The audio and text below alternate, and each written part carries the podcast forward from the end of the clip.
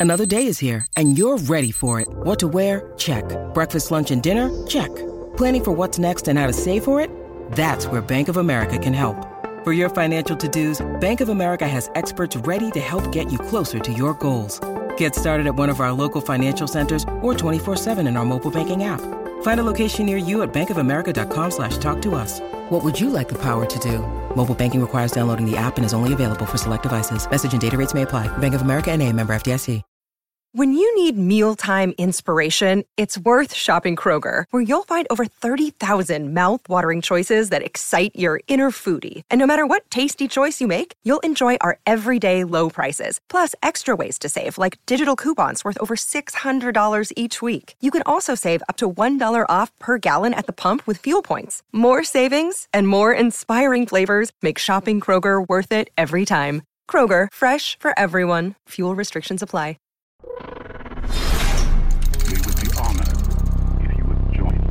So I want to make this little video about what happened to Darth Maul's lightsaber after the Phantom Menace. For me, when I was about, I think it was 9 years old when episode 1 came out, it was seriously the coolest part of the film for me.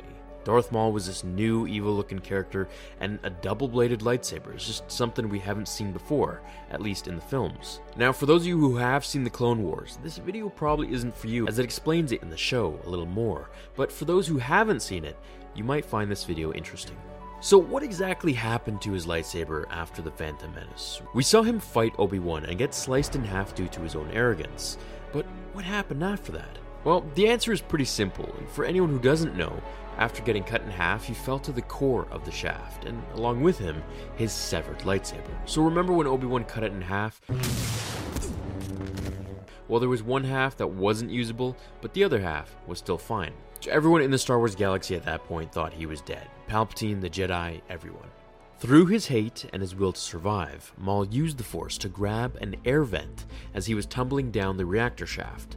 Despite the severity of his injuries, he made it to Lotho Minor by means of a garbage disposal ship on Naboo. Once ending up on the planet, Maul used the lightsaber that he had left with him to cut his way out of the garbage tube he had been sealed into, and used it to destroy a fire breather, which was this massive 35 or so meter droid which ate junk parts and incinerated them in his furnace for a belly. On a mission to recover his limbs through robotic means or to find new equipment, he put his lightsaber away in storage. Over the course of the next 12 years, Maul became obsessed with revenge against Obi-Wan and the Jedi, and he literally went clinically insane.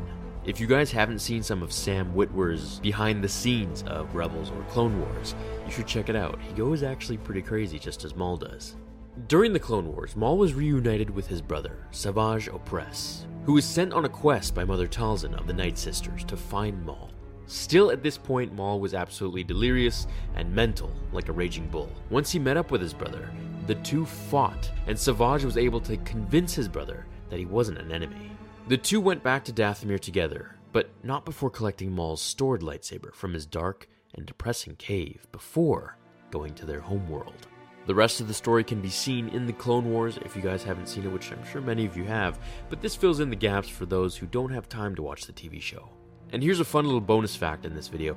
In Star Wars The Force Unleashed, the game, if the player chooses the dark side ending at the end, Starkiller actually can be seen with half of Darth Maul's lightsaber on his belt. So, what do you think of Darth Maul's lightsaber staff in Rebels? Do you like how his ending was written? What do you think would have happened if he trained Luke? So let me know below or comment among others on the new website, which I've got a team writing articles that I proofread before they upload it. Also, I'm going to be posting a lot of quizzes and little games on the site as well, just for your fun. And one thing I've been working on for the site is to have people to be able to comment and comment on each other's different posts. So if you have a theory or something like that or a fan fiction and you write it out, other people can comment on it what they think should or shouldn't happen or their thoughts about it. The first one to comment gets their avatar as Darth Vader or Yoda on every single post. So that should be a little fun competition to see who gets the famous character. I hope you all had a great day or are having a great day. If it's not done yet, check the Facebook page for the winners of the lightsaber contest from last week, which we hit over 35,000 likes on that one video, which is pretty insane. I'll see you all in the next episode of Star Wars Theory. Until then, my fellow Jedi and Sith friends, remember The Force will be with you always. wasted.